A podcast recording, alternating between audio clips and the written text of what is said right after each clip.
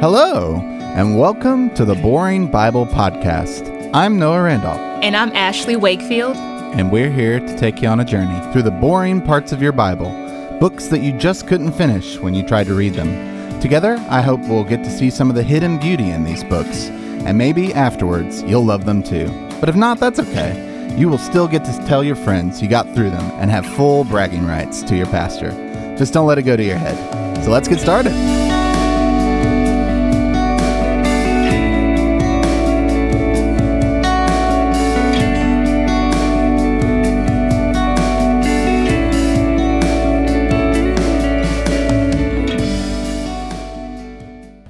Welcome back to another episode in the Boring Bible Podcast. I'm Noah Randolph, teaching pastor here at Wayfarers Christian Church, and I've got with me in the studio Ashley Wakefield. Hello. Hey, welcome back, Ashley. How you been this week? Good, good. It's been a really good week. I had a really awesome but very busy 4th of July weekend. So, Ooh, did you do fireworks or anything like that? Well, I didn't do it. What I did was I went to Liberty Park to watch fireworks. I think that was on Sunday night because that was the day that I went to um, a birthday party for um, a one year old. Basically, when my family came into town because his baby was having her very, I guess technically her, yeah, her first birthday party. So I went to that, and then after that, I went to Liberty Park, and my family members and I, we we got invited unexpectedly. I think it was Monday night, like I think it was like at nine thirty or ten o'clock at night. We got invited to go to their house to go watch fireworks, and it was actually really interesting because they didn't have the little fireworks; they have the huge ones that like burst in the air. So they were like big boxes of it and it was just like it was called like venom and toxic and all that kind of stuff Yep, like yep. crazy stuff. But it was funny and kind of scary because they lit the firework one of the fireworks and i don't know what happened but it ended up tilting over and so the fireworks started shooting in our direction. We just went running in different oh, directions. That sounds was- safe. yeah so we got freaked out about that. So we didn't use that particular firework anymore but we used the other ones and i went to a fair and bought food and brought some food back to a friend's house to a family friend's house and we all ate with my mom and it was just it was a lot going on that weekend That's awesome. That's awesome. Sounds like a very eventful week. Yeah. Uh, meanwhile, I spent Fourth of July cooped up in a room working on uh, some computers here at the college and trying to install Windows 10 the whole day. you were being productive yep, yep. Oh, I made a lot of money on it, so I was Yeah. I, I was very happy about it. But, yeah uh, there you go Typical me, I work on a holiday. But uh, you didn't hear to talk about our lives. What are you here for? You're here for the Bible. All right. So let's let's get into what we've been doing. We've been going through the book of Isaiah, chapter by chapter, and we are now at chapter 50. I was telling some people earlier that um, we're only 16 chapters away from being finished in this monumental work honestly i mean i don't want to uh, it sounds like i'm tooting my own horn saying uh, monumental work but you know it, it's been a long undertaking i started this with you what like almost a year ago now i think And, Really? It's yeah been that long? i think it's been a year since you because like we're at chapter 50 and you came on on episode 15 i remember so you've been on for 35 wow so, so it hasn't been a year. It's close to though. It's like probably at least uh, seven, eight months. So yeah, it's it's crazy. So uh, it, uh, thinking back on some of the earlier episodes, there's always that podcaster in you that wants to like go back and like change some of the earlier ones and stuff like that because we've gotten better at what we do. But eh, it's okay. You, if you guys have been sticking it with us this long, I really appreciate you. Thank you so much for putting up with uh, me. I know, I know. Uh, Ashley's like the the best uh, part of this show, so thank oh you so no, much for that. no. hey, look, there there are moments where I get done speaking and I'm like, I don't know if that was my best, but okay. That's I just pray that people focus on God and not me. That's all right. Anyways, we are at chapter 50, and uh, this is a really cool chapter. Uh, I was also talking with someone, we just got done with a church event here that Ashley actually taught. Um, but uh, I was talking with someone after Ashley's teaching session, and uh, they were just telling me how much they love this chapter. And um, they're really right. This chapter has a lot of really awesome one liners. Uh, I love some of the. There are there are some verses that I've seen like you know, taken out of context and like put on walls and things like that. I'm like, eh, like, you know, the full context of that, you know, like it, it has different meaning than what it's kind of being conveyed on your bumper sticker on your car. But um, in this chapter in particular, there are some verses here that I honestly think you could just like straight lift and put on a bumper sticker, and it's uh, it would it would hold up. Um, it's really cool. Uh, verse four in particular, um, for me at least, is one of the most meaningful verses, and we'll talk about why that is for me. Um, and yeah, there's just some really cool stuff in this chapter. For context sake, um, if this is your first episode tuning in, or um, if you've been going along and just need a little bit of a refresher, um, we are in a kind of a new section where God is kind of the primary speaker, and God is really displaying his heart more so in this section. In the first um, section of chapter, really from chapter uh, 40 all the way through 48, God was more of a trial judge kind of person, kind of showing how Israel is wrong in judging him from abandoning them in several things. And so all of that is really God kind of pointing out their logical fallacies and how inaccurate they're being and not trusting in him and things like that. This section here, after chapter 48, um, is more focused on God kind of encouraging them and showing them that he hasn't abandoned them and that um, he's really, really still loves them, I think. And uh, we get to see uh, a little bit more of his heart as far as how much he still loves these people, how much um, he kind of grieves with them. And we get to see some new things that he's planning on doing with a servant that keeps coming up. And I, we talked about it originally, how the servant kind of rep- represents um, Cyrus in their time period. But a lot of these verses also get mapped on to the story of Jesus in the New Testament. And uh, this is a definite example of this. This is also kind of the closest we get in Isaiah to a another passage in Scripture in the book of Psalms. Um, there's a psalm in particular, Psalm 22, um, that this uh, chapter is basically kind of mirroring in a lot of ways, especially in verses five and through seven a little bit. Um, there's a lot of kind of the same language that's used in Psalm 22 as in this chapter. So it's really cool um, to get this view of the servant, and uh, it's kind of broken up into three different um, sections basically. The first section is from the perspective of god um, looking down at the people of israel and he gives a um, kind of an interesting sort of a critique of some of the things that they've been saying once again kind of typical of this entire section. And then from chapters 4 through chapters 9 um, we have a section that is speaking from the servant that i've been mentioning and this is all told from the servant's point of view. So we get what the servant is saying and in this last section, uh, we return to um, the speaker being the Lord. And the Lord really sums up a lot of this uh, chapter and a lot of the elements in this chapter by uh, sort of giving a warning, which is kind of uh, fun to read. Uh, hopefully, that's a um, easy map for what we're going to be jumping into with this whole chapter. Ashley, did you have any uh, any thoughts before we jump into this? No, that's it. All right, let's go ahead and jump in. This is what the Lord says Where is your mother's certificate of divorce, with which I sent her away? Or to which of my creditors did I sell you? Because of your sins, you were sold. Because of your transgressions, your mother was sent away. When I came, why was there no one? When I called, why was there no one to answer? Was my arm too short to deliver you? Do I lack the strength to rescue you? By a mere rebuke, I dried up the sea. I turn rivers into a desert. Their fish rot for lack of water and die of thirst. I clothe the heavens with darkness and make sackcloth its covering. The sovereign Lord has given me a well instructed tongue to know the word that sustains the weary. He wakens me morning by morning, wakens my ear to listen like one being instructed. The sovereign Lord has opened my ears.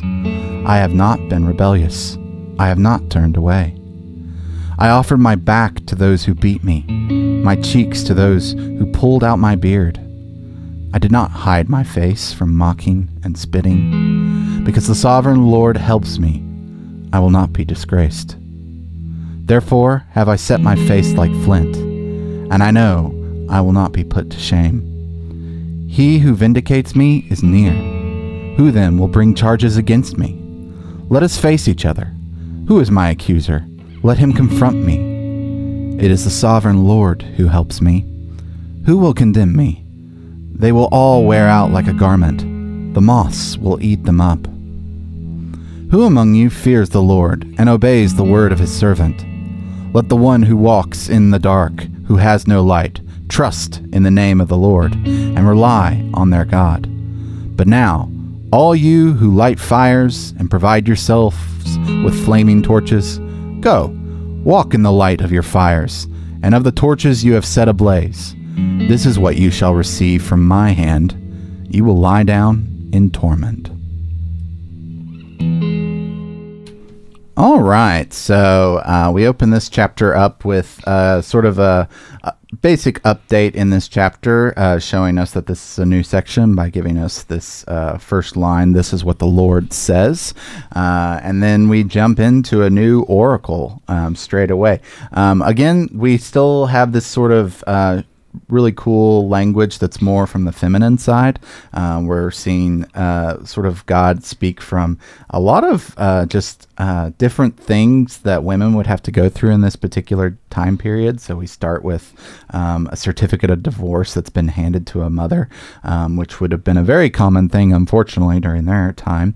And he uses that analogy as a way to tell the uh, people of Israel um, did their mother, did their mothers collectively basically did they get like one giant certificate of divorce from me from god did i divorce israel basically mm-hmm. um, and uh, his obvious answer sort of this is a rhetorical question in a lot of ways his obvious answer is no he mm-hmm. didn't just give them a certificate of divorce and say i'm done with you um, he follows that up with another example of creditors that um, he sold them to, which again, the rhetorical answer is no, he didn't sell them to creditors.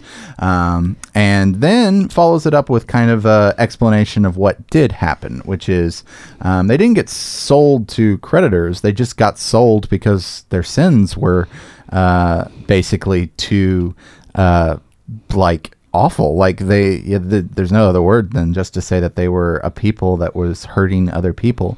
And so it wasn't that he was filing for divorce because he didn't want to deal with them anymore or selling them off to creditors because he was in debt or any type of thing like mm-hmm. that. It was that they themselves had built up their own debt and they had built up such a um, animosity between him and uh, them that like there was no he had no choice but to send them away and so that's the point he makes at the very end is that um, it wasn't that he like did this uh, for like the normal societal reasons that you would do this. This was a very extreme situation that, again, is mainly on the fault of these people um, and has nothing to do with uh, God being unjust. And that was probably what they were uh, labeling against God was that you were you basically divorced us or you sold us or those types of things. And yeah, God again is having to defend himself in this moment, saying, "No, no, you you, you guys were the ones that messed up here." Um, mm-hmm. And yeah, and go ahead. No, no, you're good. You're good. No, but I guess that kind of reminds me of the idea of being credit creditors and being sold away. How even when we, you know, screwed up and we caused ourselves to be given away, that God still redeemed us back. And it kind of reminded me of the situation between Boaz and Ruth and how Boaz could not have Ruth because there was a redeemer who was rightfully supposed to redeem her. Mm. But he wanted the he wanted the land that she owned, but he really didn't want her because that would mess up his inheritance. So he was like, "Well, I'll take her and I'll take the land." So he you know, takes the shoe and the shoe, the exchange of that shoe was like, this is this signifying that Ruth was going to belong to Boaz. And it kind of reminds me of that's what God does because it kind of reminds me of that parable also in the New Testament where it talks about the kingdom of heaven is like a man who went and buried um, a treasure in that field, but he buys the entire field. He doesn't just get the treasure; he buys the entire field. You know, that field is filled up with dirt and all that different things, and all, it symbolizes all the things you don't want, but there's still a treasure there. Yeah. And so it was kind of like this idea that there are people or situations that you get put in where people want a part of you, but they don't want all of you because all of you is kind of messy. And so it's like the idea that God was willing to go and redeem them back wholly despite the mess that they caused upon themselves. Like, guess it just reminded me of that. Yeah, yeah, no. Uh, this is probably really confusing to you if you've never read the book of Ruth before, but uh, in that time period, they would uh, uh, finish off a contract by exchanging shoes, which is not a thing we do today. But um, I've always thought that would be a very interesting way to like walk into a bank and take off your Nike shoe and uh, hand it, and that's that that's your signal that uh, that uh, we're done deal here. right. I just think it's just so beautiful and wholesome that God wants all of you. Like He doesn't just want the part the parts that are good and useful, but He wants all of you because even the, the things that you think are useless or the people the things that people tell you are useless about you are the th- very things that God uses to bring other people into the kingdom of heaven. I just think that's such a beautiful thing. Yeah, it really is. It really is. And we continue in that with verse 2 how um, there's this really sadness to God in this when uh, he says, When I did come to see the people, why was there no one? Also, by the way, this is a call to Genesis 3 because when they. Uh, uh, sin in the Garden of Eden, he comes and they're hiding in bushes. And this is a callback to the fact that the people of Israel are repeating the sin of Adam and Eve in this sense by uh, when he came, there's no one around, and when he called, no one answered. Um, just just a cool little link there that I figured I'd throw in there just just for fun. Um, but yeah, that's the idea of uh, like they're basically recreating the sin that was the original first sin and uh, he then follows that up um, saying yeah you you didn't answer when i called and uh, so we're really on the outs here. Um, but he follows it up with it's not i didn't like abandon you because i'm powerless you know? Like i can do a lot of cool stuff. I can um, dry up the sea, which is a reference back to uh, the Red Sea, um, and he can turn rivers into into deserts, and um, basically make fish rot for lack of water and dying of thirst, right? Um, and even like he can make the sun go dark, which is something that happens in Joshua, uh, and make sack, uh, sackcloth like it's covering basically so that you can't see outside. That's might also be a reference to. Um, the ninth plague in Yeah, Egypt, um, but those two things, uh, like yeah, Joshua. Sorry, that was that was wrong. The uh, Joshua story is he makes the sun stand still. He doesn't make it go black. So disregard that. But anyway, uh, yeah, the uh, um, definitely ninth plague of Israel, and it's really cool how he basically gives this front warning of like not warning per se, but just defense of who he is and why they've gotten themselves into this situation. And if you've been tuning into the podcast enough, you you know this is kind of what he starts with. What's crazy is this middle section, which sort of breaks from that. We'll get back to a little bit more of his defense and warnings at the very end.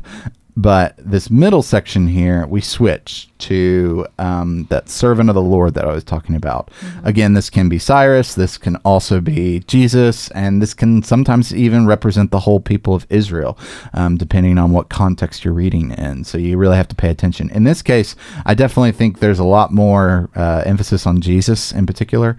Um, you'll see that uh, as we get through it. But um, the verse I really wanted to talk about uh, kind of what I started this whole thing off on is verse 4, which I'll just read um, again just so you guys have it in your mind.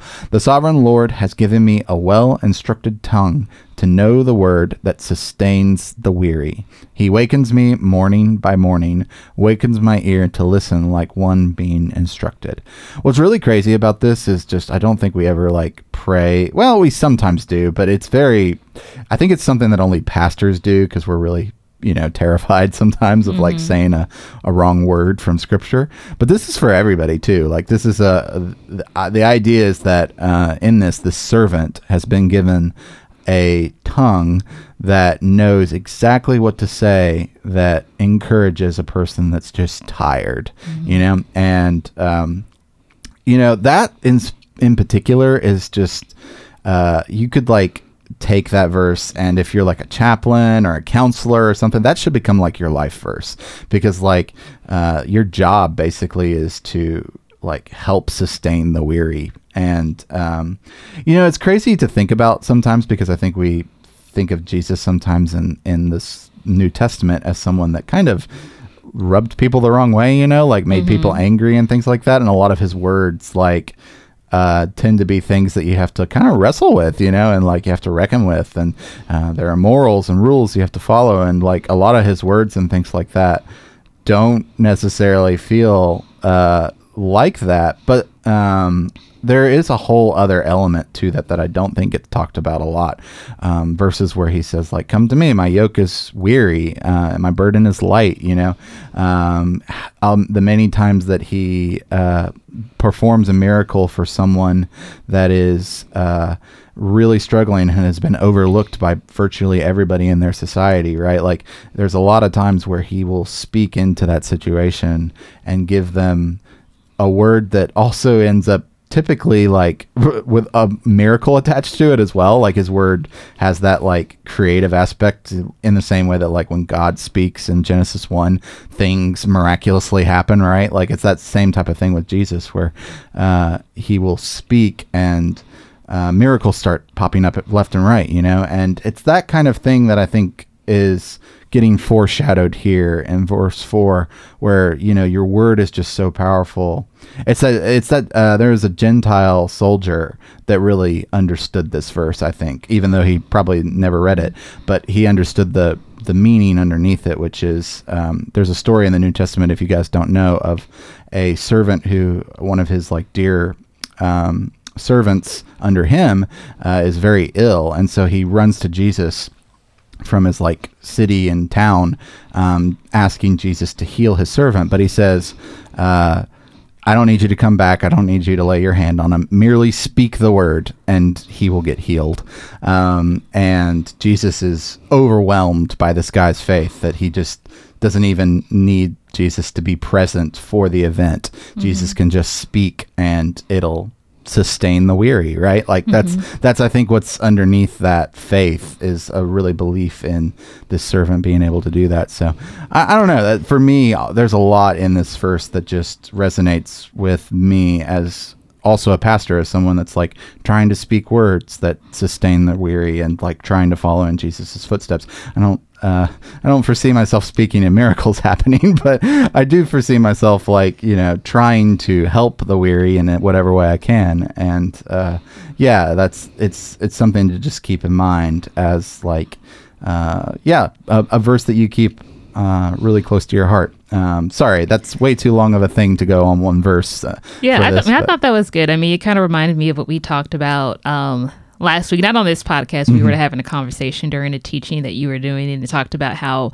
prophets are supposed to encourage and edify and comfort. Yeah. And I think a lot of people forget that that's what prophets are supposed to be doing. Like, yeah, they can, you know, pronounce judgment or predict the future or speak hard truths, but at the end of the day, that is also the core of what they're supposed to be doing is encouraging, edifying, and comforting people because when you're speaking the word of the Lord, it's supposed to come from the heart, you know, out of love. Because even I think it was like was it first or second Corinthians where it talks about how like if you prophesy but don't have love in your heart, then you're nothing but a noisy cymbal. Is that it? Yeah, yeah. And so yeah. it's like the idea that you speak out of love at all times because these are you know god's people or even if they're not necessarily a person of god but god is wanting to speak to them because he loves them so you never want anyone to turn away from God because of a word that you're speaking. You want to bring them closer to Him because of what you're saying. So, yeah, no, that's great to uh, remind me of my own thoughts a week ago.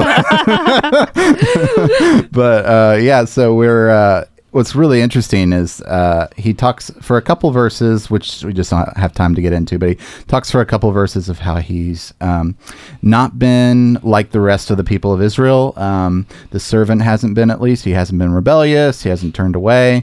Um, and then in verse six, we get to the sort of the Psalm 22 bit of this whole mm-hmm. section where um, he starts describing how a situation where uh, apparently because he's been following after God, um, people have been beating him and pulling out his beard and mocking and spitting him on him, and uh, he's been undergoing this type of persecution for following after God and not being rebellious.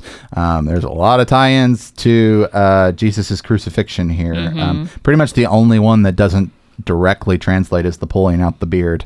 Um, we don't have anything in any of the Gospels that indicates that that happened, but uh, every other event happens at the crucifixion.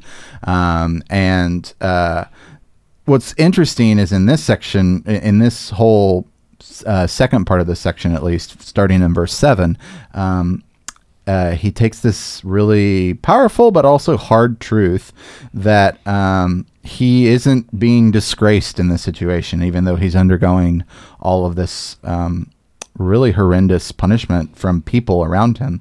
Um, he knows that the sovereign uh, that Lord is going to the God is going to help him, and uh, so he sets his face like flint, which I've always thought is a really cool description. Like uh, most of the time, we say like we are uh, we set her face like stone or something like that. Her face goes cold or something like that. But here it's set his face like flint because flint's so hard. Um, it's like one of the hardest rocks. Um, and uh, a verse that's really hard for me just because I tend to uh, I am Enneagram 4 and we're in the shame triad, but um, uh, he says in the very end of this is, I will not, I know I will not be put to shame. He is so confident in God and in God's uh, really eventual justice, I think, eventual setting everything right, mm-hmm. that he, he's not even put to shame for all of these people mocking and spitting on him. And you know he just takes it you know sort of like rocky. Um, and uh, yeah that's that's that's a point that like uh, uh, for me at least is really hard because that's i'm not that type of person. Um, but it's something that's really inspiring and something to really uh, call yourselves to um, especially for us twos threes and fours on the enneagram. Um, but yeah uh, after that, oh, well, sorry, Ashley, did you have anything on that before we moved on, or? Oh, um, I was thinking of something about um about Satan and how he's the accuser of the brethren, how he often goes to God and accuses us, and a lot of things that he says, I mean, could technically be true, but even so, it's like we're we're vindicated, you know, because it kind of reminds me of Roman eight, Romans eight, I believe, where it talks about you know, who can condemn us, you know? Mm-hmm. So it's sort of like the idea, and it also reminds me of, I think it was in Zechariah when Satan is accusing the nation of Israel before um, God. And I think Zechariah is standing there. And I could be wrong. Is it Zechariah? When he's standing there and God clothes him in all white.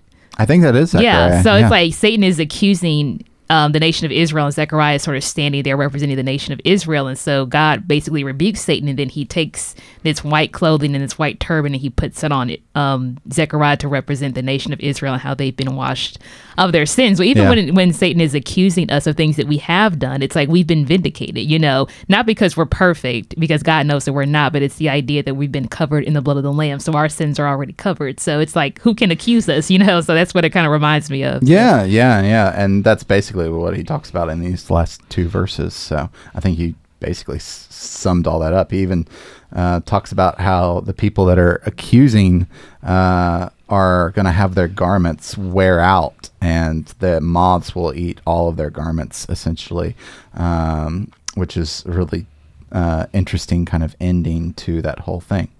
Um, after that, there's a break, and we get back to the perspective of God, um, who then basically gives a call to all of Israel. And this is sort of like kind of that uh, challenge to end this whole oracle section. Um, he says, Who among you fears the Lord and obeys the word of his servant? Once again, it's that emphasis of obey, o- obedience and fearing.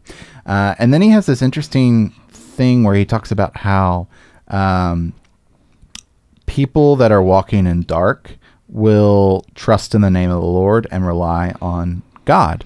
But the people that have light, um, they get to wa- walk in the light of their own torches and flames, but they're eventually going to lie down in torment. Um, and it's this really chilling segment where you kind of left really trying to meditate on this, like what's going on here, um, especially after all of what's going above. I think a lot of this is sort of futuristic predictions of Jesus's culture in the first century, for one, um, where a lot of the Jews at that time period had lights of their own and thought that they had things figured out, mm-hmm. thought that they understood how scripture was to be read and uh, how scripture was to be followed. And then jesus comes along and begins to like upend a lot of their scriptural interpretations um, sometimes claiming that some of the things he's saying are scripture um, you know just doing things that like really for people that already have this thing figured out um, is very uncomfortable. And uh, in the very end, like they go so far as to uh, decide that Jesus is too dangerous to let live, and they decide to end his life. You know, and that results in a lot of torment happening uh, on the Jew, uh, the Jews as a nation, um, on them in specific. Um, a lot of uh, judgment from God happens as a result of that. That's something that Peter gets into in Acts two. Actually, um, is just how at fault the specifically the people of um, the Jewish people are because they're the ones that killed Jesus. Um, and so there's a lot there of just how they were driven by their own lights and their own fires when the rest of um, something that doesn't get brought up a lot in Jesus' teaching is that a lot of the followers of Jesus were people in the area of Galilee, which, if you remember way back in the Isaiah stuff, um, it talks about how uh, that area is Naphtali and uh, Zebulun, um, which in one of the, I think it's chapter 9 of Isaiah, it says um, Naphtali will see a great light. Um, and it's referencing Jesus being a light to those Gentile nations, essentially those Gentile areas um, where Gentiles and Jews were kind of intermixing with one another. And lo- in the first century, at least, a lot of the followers of Jesus, while they were Jews, they were in and amongst Gentile areas, and uh, a lot of them were looked down upon by the people in Jerusalem, and uh, a lot of them also were the ones. You know, it's always brought up that like uh, the people that uh, shouted "Hosanna, Hosanna" were the very same people that crucified him like a week later. That's actually not true because um, if you read very closely in that passage, the people that are shouting Hosanna, Hosanna are all the people in Galilee and at the very like fringes of the country that all rush in and form this whole procession for him into Jerusalem. And the people that kill him are actually in the city of Jerusalem. They're like the actual people that live in the city. Um, and there's a very big difference between the people of Galilee that Jesus has been basically like uh, walking with and talking with, and they've been like moving their tents and stuff along with them and forming 5,000, like feeding 5,000 of them and things like that, versus the people that actually lived in Jerusalem. That's a long explanation just to get to the point of, uh, in that time period at least, this. Uh, uh, the Ju- uh, people in Jerusalem very much went by their own lights and went by their own sort of ways of understanding. And it's a warning for us today, too. It's like if we get to the point where we think we understand everything going on without listening to the words of Jesus and listening to the way that Jesus lived and, and really resonating with that, we, we can be in that same danger of. Uh, walking by our own light instead of uh, walking in darkness and allowing God to lead us through that darkness, um, which is the more uh, right way to do it. So yeah, sorry that was a long way to get to there, but yeah, that's it's me. No, that's a good point. All right. Well, uh, thank you so much, guys, for listening, and uh, we will be back in your feed again next week. Thanks, guys. All right, bye bye.